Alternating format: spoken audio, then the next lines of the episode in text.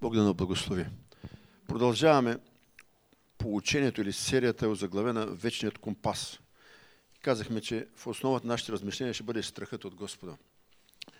И започнахме с този известен 12 стих от 27 псалом. Боли се човек от Господа, него Бог ще настави кой път да избере. И колкото повече разсъждавам, търся материали и се разбирам, че това, което е вложено от сърцето ми, е от Святия Дух. Вижте, много искрени вярващи има. Много, бих казал, ревностни християни има. Но липсва този истински, библейски, чист страх от Господа. И това е една от основните причини, въпреки че сме вярващи, въпреки че сме посветени християни, много от нещата да се объркат в живота ни, то за дълги периоди от живота ни. Не искам да ви връщам назад, но не мога да не го направя. Цяла една партида млади хора отиде в света, защото нямаше страх от Бога и не живееха в чистота и святост преди брак. Тук повечето от вас се сещате за какво говоря. Няколко млади двойки, прекрасни млади хора не устояха, защото съзнателно се грешиха и след това една по една отпаднаха. Обаче следващата партида се взема в ръце разбра, че това е нещо много важно, че ние не проповядваме хитро измислени басни. И всички тези около 9-10 семейства, които са сега и които вярвам, че ще бъдат за бъдеще, с страх от Господа ще живеят в чистота и святост и ще имаме чисти и святи бракове. И ще видите как живота ще бъде коренно различно подреден от живота на хората, които живеят без страх от Господа. Ще се върнем вкратце за четвърти вида страх, който не е Божий страх, но който е в живота ни, трябва да правим разлика. Това е естественият страх, за който казахме няколко думи, че е част от нас и той е, ни помага да имаме това чувство за самосъхранение. Както ако нямаш чувство за болка, може да усъкатееш, така ако нямаш чувство за страх, излезеш на улицата, може да смачка първата кола. След това говорихме за демоничния страх, за страха от човеци и за религиозния страх те не ни водят в покорство към Бога, а точно обратно. Те ни отдалечават от Господа. И нещо мисля, че пропуснах да ви кажа, че това, от което се страхуваме, много често може да бъде нашият Бог. Аз ви цитирах какво каза Яков, нали? Ако не беше Богът на Аврам и страха на Исака с мене, ти беше, би ме изпратил празен. Така че ние трябва да имаме това разбиране, че ако нещо, освен страхът от Бога, вземе централно място и ние се страхуваме от него, ние мислиме за него, ние се съобразяваме с него и то взема централно място в живота ни и става наш идол или става наш Бог. Защото Бог искаше да бъде той номер едно в живота ни, да нямаме други богове. И оттам ние започнахме и говорихме за страхът от Господа. Няма да повтарям повече от нещата, които казахме. Тази вечер ще отделиме време да се спреме на някои страни от живота на единственият безгрешен човек на тази земя е живял. Кой беше той? Може би да кажем Исус Христос. След това ще продължим нашите разходки в другите проповеди в живота на други човеци, да видим как достатъчно са имали страх, някои са липсвали с тази неща, но тази вечер ще се спреме по възможност да разгледаме живота на Христос като образец, образец, с който ние по-малко или повече трябва да се съобразяваме. Много са пророчествата за Христос в Стария Завет и много са преобразите на Христос. Преди много години ние говорихме за някои от тях. Може би идва време да си повториме някои образи в Стария Завет, които са преобрази на Христос. Аз се сещам за много, но само във връзка с темата ще ви спомена два. Йосиф е преобраз на Христос и Давид е преобраз на Христос. За Йосиф беше казано, че той стана спасение на века Цъфнах Панях и целият тогавашен свят коленичи при него. А за Давид се казва, че беше човек по Божието сърце. Обаче в живота на тези двама души, преобраз на Христос, страхът беше в различно количество. И Йосиф беше от малък възпитан в една особена богобоязан и той успя да съхрани този страх в себе си. И ви знаете, в решаващия момент, когато една жена настояваше той да се греши, той каза как да се греши на Господа. И изпълнен с този, този богобоязан, тази почет и страх към Господа, той избяга и въпреки това, че плати голяма цена, той се запази в чистота и святост. Но Давид, Давид се провали в живота си. Той знаете, в едно неподходящо време, направи неща, които не бяха както трябва и точно в този грях падна. И след това този Давид се моли така, научи ме Господи пътя си и ще ходя в истината. Дай ми да се страхувам от името ти с неразделно сърце. Кой ще каже амин? Тоест, този мъж чувстваше, че в живота му е имало периоди, когато страхът от Господа не е бил достатъчно. И неговото сърце е било раздвоено. Вие знаете, след най-големия успех той се провали, затова защото пожела и извърши този грях на прелюбодейство и плати огромна цена. Но въпреки това, той беше възстановен и благословен от Господа. Това е малко, как да ви кажа, клиширана тема. И аз, когато изследвах неща, си казах колко нови неща може да научите, но може би трябва някои стари неща да си ги напомним по един нов начин, за да може да държим образеца на здравото учение. Днес ревността към нови неща, към нови откровения е масово явление. И това не е лошо. Това е добро. Обаче понякога в стремежа си на всяка цена да родиме нещо ново, можем старите неща малко да ги деформираме. Апостол Павел предупреждава във 2 Тимотея 4.3, казва, че ще дойде време, някои ще ги сърбят ушите и ще искат да слушат новости. Брат, те му се моли с често Еремия 33.3. Извикай към мене и аз ще отгоре, ще покажа велики и тайни неща, т.е. това са нови неща, които ти не знаеш. И това е прекрасно. Но в една своя проповед Били Грем казва и много други проповедници казват да не забравяме същността на посланието. Същността на посланието, Евангелието. И трябва да си го напомним, че Христос дойде на тази земя, живя според писанията, умря за греховете ни, бъде погребан и възкръсна третия според писанията за нашето оправдание. Амин. И ако аз твърдя, че страхът от Бога е вечният компас, след малко ще видите защо го твърдя. Нека да отидем в една, бих казал, от най-известните текстове, свързани с живота на Христос и отново да го прочетеме и да имаме нашите размишления под малко по-специален ъгъл. Това са първите стихове на книгата на пророк Исаия, 11 глава от началото. И ще израсте пръчка от Есевия пън. Кой беше Есей? Така.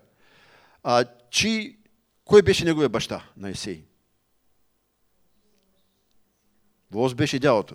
Между Воз и Есей беше Овид. Тоест, Есей беше баща на Давид, но неговият баща беше Овид, а неговият дядо беше Воз. Тоест, той се явява прав внук на Ноемин. Внук на Рут и Воз, син на Овид и също време баща на Давид. Вижте, едно пророчество, което, когато се чете, ако няма специално откровение, много трудно може да се разбере преди да бъде изпълнено. Затова аз напомням на себе си и на всички вас, че трябва да бъдем внимателни върху всеки текст от Словото Божие, да отделяме време лично да размишляваме, да искаме от Бога светлина и мъдрост, защото навлизаме в последни усилни времена и имаме предупреждение за лъжи апостоли, за лъжи учители, за лъжи помазаници. И ще израсте пръчка от Есевия пън и отрасъл и с корените му ще носи плод. И духът Господен ще почива на него. Дух на мъдрост и разум, дух на съвет и на сила, дух на знание и на страх от Господа. И той ще се наслаждава в страха от Господа. Тъй, защото няма да съди според каквото гледа с очите си, нито ще решава според каквото слуша с очите си. Но с правда ще съди сиромасите и с правота ще решава за смирените. Ще порази страната с жезъл на устата си и с дишането на устните си ще умъртви нечестивите. Правдата ще бъде пояс на кръста му и верността пояс на хълбоците му. Амин. За кого говори Словото? За Исус Христос. Той беше частица от този род на Исея, от Исус е сине Давидов. Вижте, в Новия завет на две места се сещам, където се говори за седем Божии духа. Може ли да прочетете Откровение 4 глава 5 стих и след това Откровение 5 глава 5 стих? Може би това го срещате и така може да буди съмнение за тези седем Господни духа. В единият текст се казва, че от престола излизаха светкавици, гласове и гърмежи и пред престола горяха седем огнени светила, които са седемте Божии духове. Сега, ако може Следваща глава, пак пети стих. Тоест пета глава, пети стих. Там се сравняват седем очи с седемте Божии духове. Но един от старците ми каза, не дей плака, ето лъвът, който е от Юдовото племе. Това ли е пети стих? Момент да отидем да видим. Пета глава. Може да бъркам стиха. Извинявайте само мъничко. Откровение на Йоанна. Пета глава. Шести стих, да. Ако обичате шести. И видях между престола и четирите живи същества между тях и старче стоеше агне като заклано, което имаше седем рога и седем очи, които са седемте Божии духове. Да, около тези седем Божии духове има така известни спорове, но повечето богослови, аз пак казвам, че има тайни, които ще станат явни в последния момент и ние сега само сравняваме и правяме така известни умозаключения. Но аз приемам, че този текст, който ви прочетах в Исаия 11 глава, се говори за тези седем проявления на Святия Дух.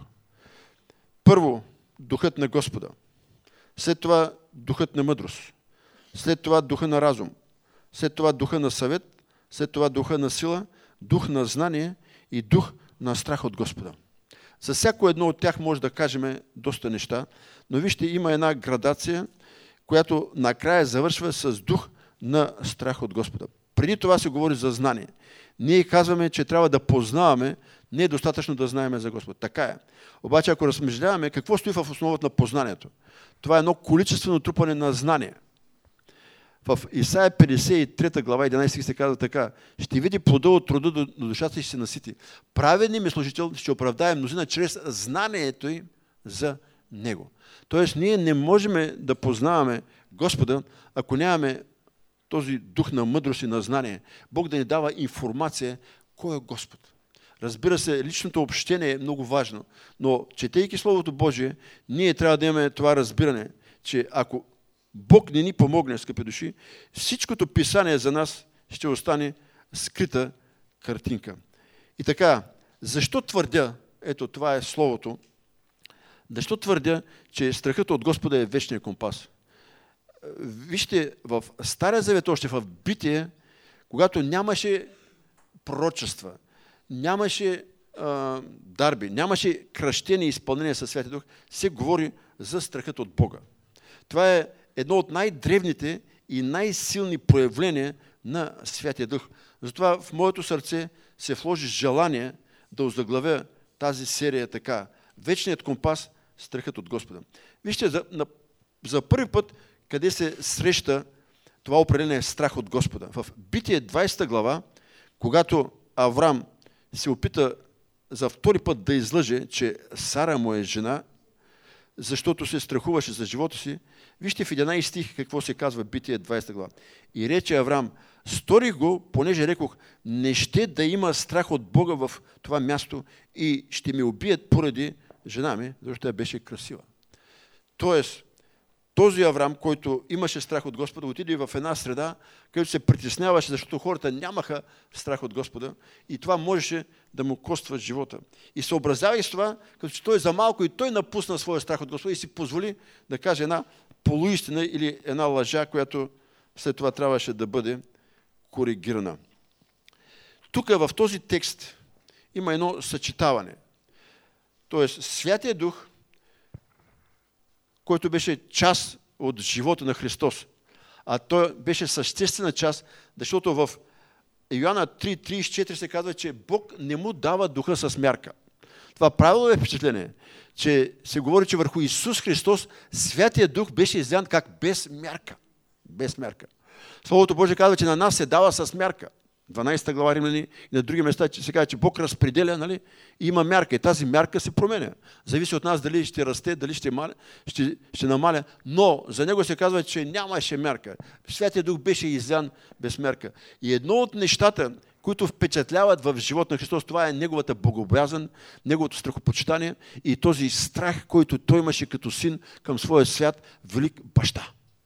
И ако Христос имаше страх от Господа, Как мислите, ние нуждаеме ли се да изработиме това разбиране, това чувство и това отношение? Да благоговееме, да имаме страхопочитание и такава, бих казал, истинска почет към Господа. Можем ли да кажем амин? Повече от всичко, на нас като християни, служители, лидери, християни, не ни достига страха от Господа. Не ни достига страха от Господа.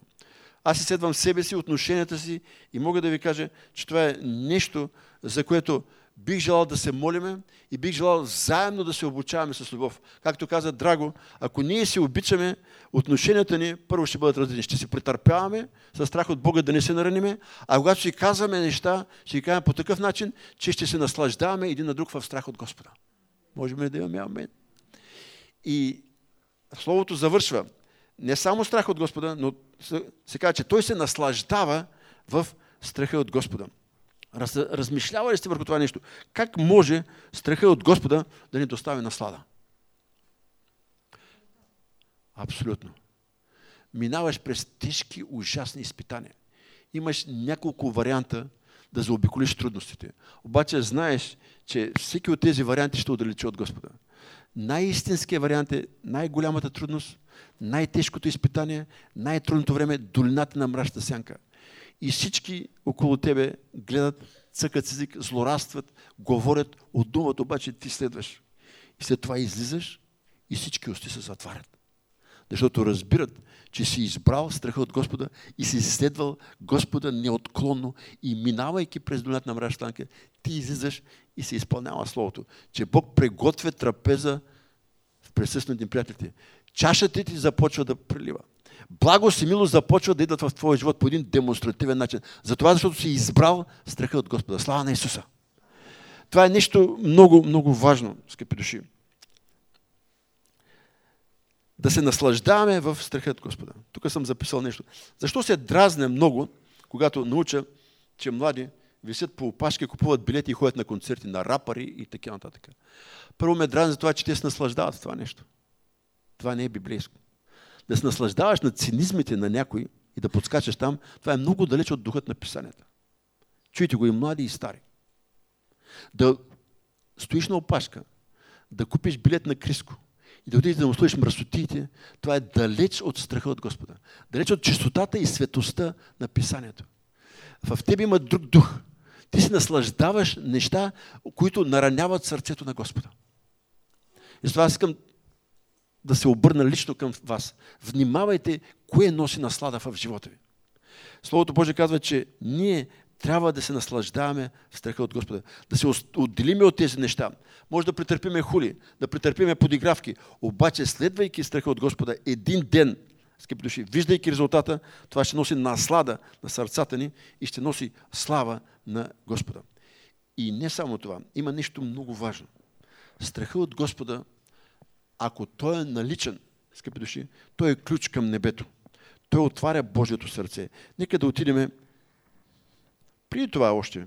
Вижте, в Лука, вие знаете втора глава, Исус напусна тълпата и отиде в храма. И неговите родители го търсиха и като го намериха, бяха огорчени и така нататък. И Словото казва, че той слезе и им се подчиняваше. Това нещо винаги е впечатлява, защото аз винаги съм имал проблеми с родителите си. Един от най-непокорните синове бях аз. Цяло чудо, че съм жив. Разбира се, покаях се накрая. Нали? И разбирам колко е тежко, колко е трудно да се покоряваш, когато не винаги си разбран от родителите. Той знаеше кой е. Родителите му, въпреки че знаеха, губиха представа. Кой, къде трябва да бъде.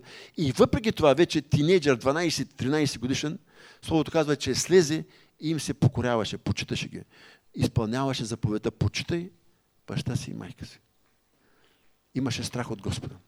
И сега отиваме на едно от най-впечатляващите места, където искам мъничко да се спреме от живота на Христос. Чета ви с Божия помощ Еврей 5 глава от 7 стих надолу. Той е Христос в дните на телесния си живот, като принесе със силно викане и със сълзи, молитви и молби на тогова, който може да го избави от смърт. И като биде послушан поради благоговението си, ако и да беше син, пак се научи на послушание от това, което пострада. и като се усъвършенства, стана виновен на вечно, виновник на вечно спасение за всички, които му са послушни. Наименуван от Бога първосвещеник според Мелхеседековия чин. Това е един от най-драматичните моменти в живота на Христос. В Гецимане той се моли. Ако може да ми отмине тази чаша. И много често ние мислиме, че той се е молил за Голгота. Не, скъпи души. Той се молише да не умре в Гецимания. Няма молитва, която Бог да не е изпълнил на Христос. Няма такава молитва. Той не се може да не отиде на кръста. Но той се опасяваше да не умре в Гецимания, защото потъм остана на какво? Капки кръв. Огромно беше напрежено. Беше оставен и Бог изпрати ангел от небето да го подкрепа, защото ако нямаш ангел, може би ще да умре там. И той знаеше тази битка на живот и смърт. И там той се молеше. Там той се молеше. Като принесе силно викане и сълзи, молитви и молби на тогова, който може да го избави от смърт и като биде послушан. Тоест, Бог го послуша. Той не умря там. Но защо го послуша? Поради благоговението си. Благоговението е синоним на страхопочитание. Исус благоговееше. Той страхопочитаваше своят Бог по един невероятен начин. Той каза, аз дойдох не моята воля да върша, но волята на този, който ме прати. И там казваше, Господи, бъди милостив, не де оставя да бъда убит, да умра тук, защото той беше на ръба на преждевременната смърт. И се казва, че поради това страхопочитание той беше послушен.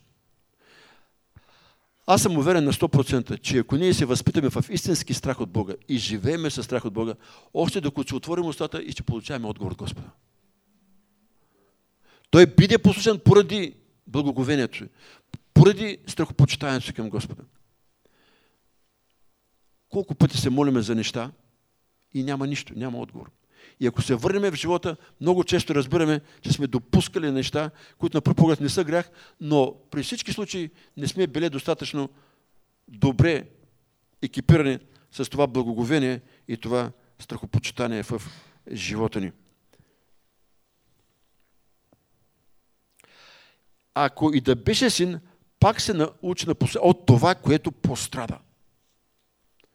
Това е същността на божествения страх. Той ни води към пълно покорство, независимо, че може да дойде страдание, затвор, а дори и смърт. Страха от Бога ни води към пълно покорство, независимо какви са резултатите. Може да е страдание, лишение, гонение, затвор, може да дойде и смърт. Но страхът от Господа ни помага да бъдем верни до края. Страхът от човеци, скъпи души, ни помага да бъдем неверни. Но страхът от Господа винаги ни води в пълно покорство, независимо какво виждаме и какво ще стане пред нас.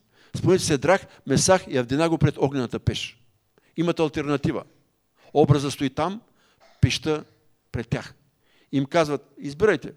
Само така лекичко и всичко. Обаче иначе отидете пеща. А имаше заповед да не се покланят, да не почитат никой друг.